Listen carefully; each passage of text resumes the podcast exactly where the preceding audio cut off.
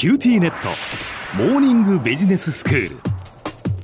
今日の講師は九州大学ビジネススクールで異文化コミュニケーションがご専門の鈴木右文先生です。よろしくお願いいたします。よろしくお願いします。先生今日は、えー、イギリスにおける異文化シリーズということですね、はい、さようです、はい、題材はウェールズになります。ロンドンとそれ以外で交代でやっておりまして、今日はウェールズなんですけど、ウェールズといって何か思い出すことはありますか？えー、ラグビーですか？ああなるほど。確かに向こうの四大地方でね、あのそれぞれチームがあったりしますので、えー、ウェールズという名前はいろんなスポーツで耳にされてることと思いますけど、ね。えー、スコットランドとかねアイルランドとか比べるとちょっと我々には印象が薄い気がしませんか？うんそうですね、えー、なぜかということはねよくわからないんですけどもまああのいろんな違いがあると思いますが一つ考えられることはまあ、ウェールズがもともとおとなしい土地柄なのかなという気がしないではないです。あのスコットランドとイングランドといえば、まあえー、昔から対立していたしアイルランドはアイルランドでイングランドと、まあ、戦っていたというのかテロのあった時期もあったし、うん、それに比べるとウェールズはなんかイングランドと争ってすごい戦乱だったっていう印象は我々になくて、うん、まあそういうことも手伝ってるんでしょうね。うん、あのー首都はですね、カーディフっていうとこですけど、聞いたことありますか？え？カーディフですか？はい。やっぱりね、あの、うん、スコットランドのエジンバラとかに比べると、やっぱり そうですよね。はい、えで、どのくらいあの皆さんご存知かなと思って、ちょっとその有名なウェールズの土地の名前をいくつか挙げてみるんですけど、どのくらい知ってるかちょっと数えてみてください。はい、えー、カーナボン、コンウィー、キルフェリー、スランベリス、スランドゥドノ、セントデイビッツ、スウォンジどうでしょうか？一つもわかりません。あごめんなさい。あのそうでしょうね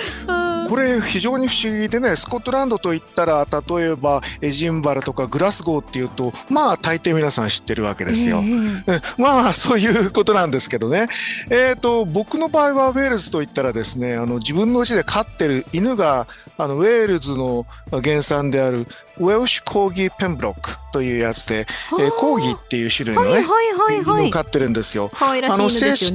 正式にはありがとうございます。正式にはウェルシュコーギーペンブロックという名前で、ペンブロックっていうのはあのウェールズにある土地の名前なんですけどね。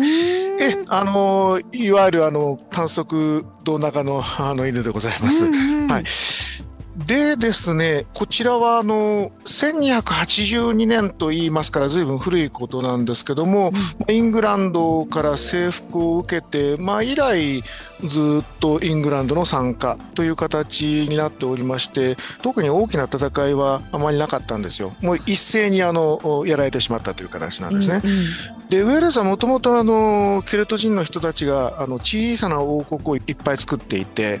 まあ、一つ一つを公国あの公の国っていうようなことを書いて英語ではプリンスパリティっていうんですけども、うん、えーと、そういう小さな広告に分かれていたっていうこともあってそこにイングランドが一斉に押しかけてきたらまあひとたまりもなかったということなんですね。うん、まあ、あの正式にイングランドと統合したのは1536年のことなんですけどもその時も特に反対運動で抵抗があったとかそういうわけではなかったということになります。うんはい、えーとですね、先ほどケルト人と申し上げましたけども、もともとは大陸からやってきたケルト系の人たちで、えー、そういう人たちの名前をブリトン人と呼ぶんですよ。うんうん、えーでブリトンっていう名前はブリテンとまあ近いわけですけどもここからまあ名前が来てるんですけどね。もともとはあのフランスのパリから見て北西の方角に突き出ている角の部分の半島これブルターニュ半島って言うんですよね。でそこからあのブリトンとブルターニュは同じ語源なんですよ。そうなんですね。はい。でブルターニュ半島の方を小さいブリテン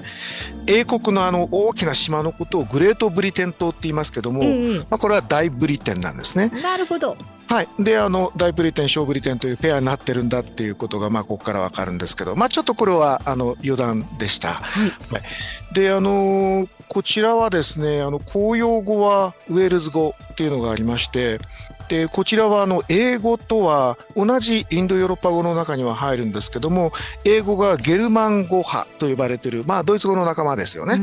うんなのに、えー、対して、えーと、ウェールズ語はケルト語の仲間。で、どのくらい違うのかっていうようなことは、実際あのネイティブの人が喋らないとわかんないと思うんですけども、かなり私が聞いたところでは印象は違いますね。で、公用語ではあるんだけど、話せるのは人口の2割ぐらいで、実際には英語が一番通用してるんですね。だけど、あの、いろんなその復興運動とか保存の運動とかっていうのがあって、えー、2割話せてるっていうのはかなり多い数字だろうと思います。で法律上公用語にウェールズ語がなってるので例えばあの道路標識だとかいろんなその案内表記とかっていうのも英語とウェールズ語で2語併記してるところが普通なんですね。はい、あの面白いですよ道路とかにもですねあの、えーと、2語併記してあるので思わずどっち見たらいいのかなと思ってあのドライブしてると危ないんですけどね。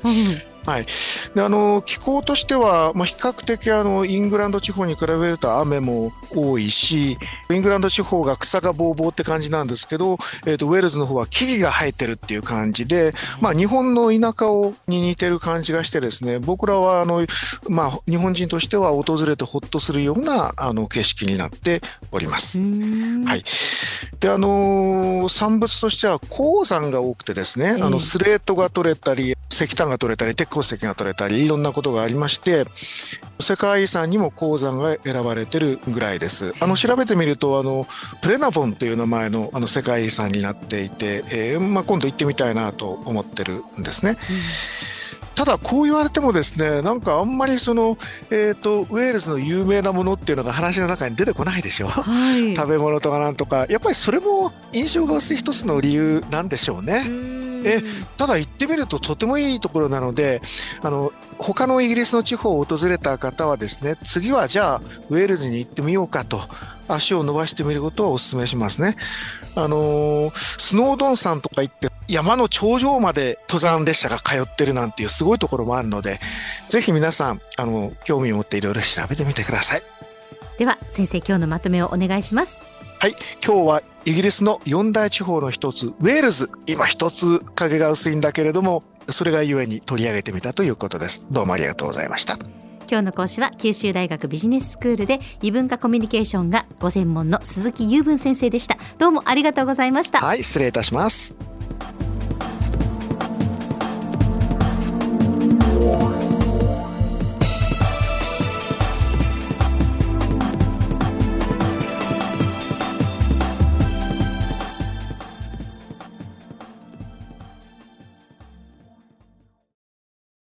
QTnet。僕が君を守るから。本当に？え？コンピューターウイルスやフィッシング詐欺からは？え？守ってくれないの？ BBIQ なら全部守ってくれるのに。セキュリティ5台まで無料。光インターネットの BBIQ